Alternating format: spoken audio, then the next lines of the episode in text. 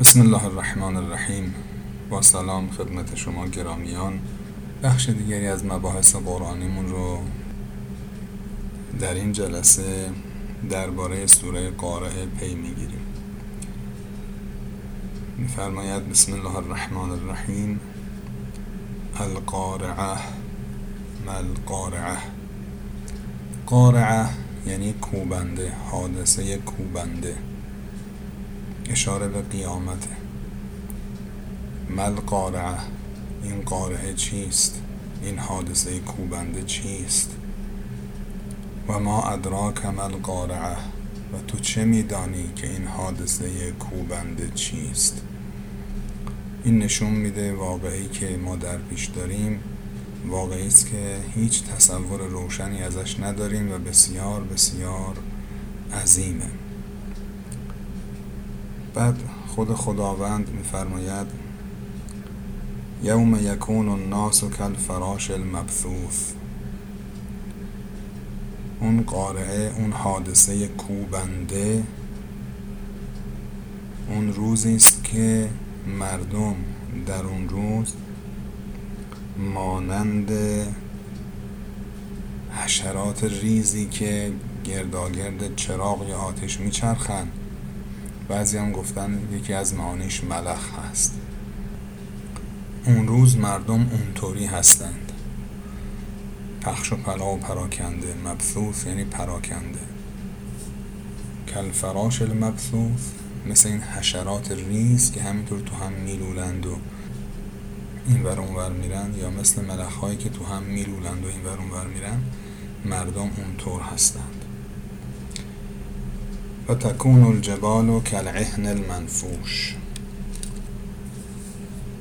کوها با این عظمت مثل پشم هایی که زده شده هستند مثل پنبه حالا قدیم که کسان قدیمی ها یادشون میاد کسانی بودن میمدن به دوشک رو باز می‌کردن بعد این پنبه ها یا لحاف رو باز می‌کردن پنبه هاشو می‌زدن و پنبه ها رو مثلا باد می‌دادن و دو مرتبه سر هم می‌کردن. حالا پشم هم همینطور پشم گوسفند و چه و فلان که هم هست. اهن یعنی پشم رنگارنگ. اونطوری که زده بشه این ور پخش و پلا بشه کوه ها اونجوری میشن. حالا رنگارنگ بودنش هم به خاطر اینکه کوه ها رنگ های مختلف دارن. مردم اونجوری هم کوه ها با این عظمت اینطور میشن. حالا به قول ما حالا مثل پنبه پشمی که با دست مثلا بگیریم رو از هم جدا کنیم و پخش و پلاشون بکنیم. یعنی اینجور به سادگی کوه ها متلاشی میشن خلاصش. بعد میفرماید فاما من ثقلت موازینه فهو فی عیشت راضیه. کسی که موازینش سنگین باشد. موازین دو تا معنا داره. حالا یکی از این دوتا می‌تونه اینجا مراد باشه. یکی به معنای وزن کرده ها یعنی چی؟ یعنی اعمال انسان رو وزن می‌کنن در قیامت. حالا این چیزهایی که وزن شد این اعمال اگه سنگین بود یعنی ارزشی داشت. فهم فی عیشت راضیه این آدم در یک زندگی رضایتمندی به سر خواهد برد. معنای دیگه موازین ترازوها هست. یعنی کسی که ترازوهاش سنگین باشه. کنایه از اینه که اعمالش که می‌خوان وزن کنن تو ترازو می‌ذارن این همش تمثیله. اون وقت باز کنایه از ارزشمند بودن کارهاست. کسی که ترازوش سنگین باشه در زندگی رضایتمندی هست. و در مقابل میفرماید و اما من خفت موازینه فامه هاویه اما اون کسی که موازینش سبک باشه خفه یعنی سبک باشه. به یکی از این دو معنایی که گفتیم که در عمل هر دوش میشه یک معنا. یعنی کسی که اعمالش سبک باشه وزنی نداشته باشه. یعنی ارزشی نداشته باشه. به این معنا که کاری نکرده که اونجا برای اون کار وزن و ارزشی قائل باشن. خیلی کارها هست که انسان انجام میده به نظر خودش خیلی ارزش داره اما پیش خدا ارزشی نداره چون برای خدا نبوده. ممکنه یه کاری ظاهرش هم خوب باشه اما باطنش خرابه. چون نیت برای خدا نیست. ریاست یا هر علت دیگری. در سوره فرقان خداوند میفرماید و قدمنا الى ما عملوا من عمل فجعلناه هباء منثورا. آیه 23 سوره فرقان. یعنی میریم سراغ کارهایی که انجام دادن و اون رو باد هوا می‌کنیم. مثل قباری که در هوا هست پراکنده هست. هوا هوا با هی دو چشم یعنی قباری که در هوا پراکنده هست. مثلا اگر جایی خور قبار باشه و نور از یک پنجره حفره چیزی بتابه این پراکندگی قبار در هوا خوب نمایان میشه. اونو میگن هوا یعنی اعمالشون رو به اون شکل در میریم یعنی هیچ پر هوا میشه. خیلی وقتا فکر می‌کنیم خیلی کارا کردیم که پیش خدا ارزش داره در حالی که نداره. چون نیتمون خرابه.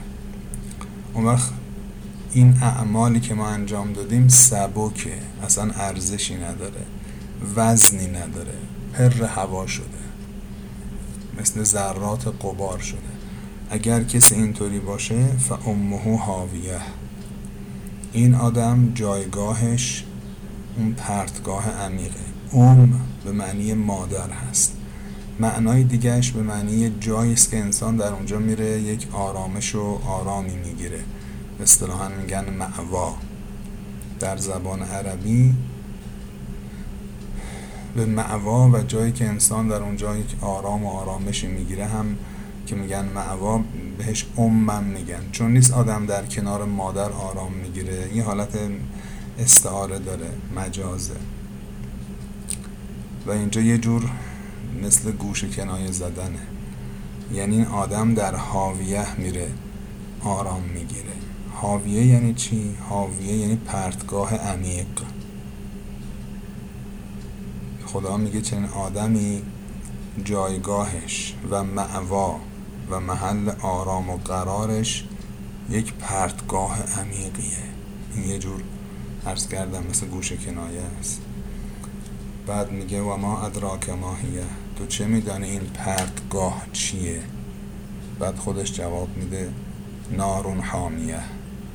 آتشی است بسیار سوزان و داغ.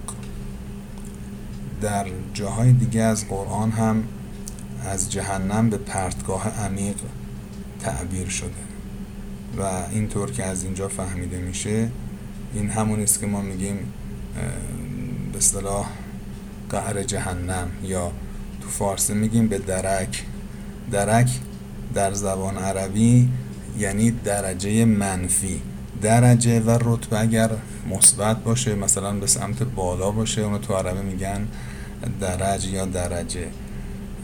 وقتی که این درجات منفی باشه و به سمت پایین باشه میگن درک.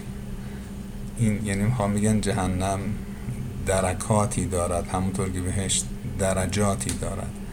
یعنی پله پله هی میره پایینتر و پایینتر و پایینتر و پایینتر. لذا اینجا تعبیر کرده حاویه. در جاهای دیگه هم فرموده جهیم جهیم هم یعنی آتشی که در قعر یک جایی در یک قعر یک پرتگاه عمیقی برافروخته است. کم درس کردم این تعابیر در قرآن شبیه به همه و مفادشون یکیه.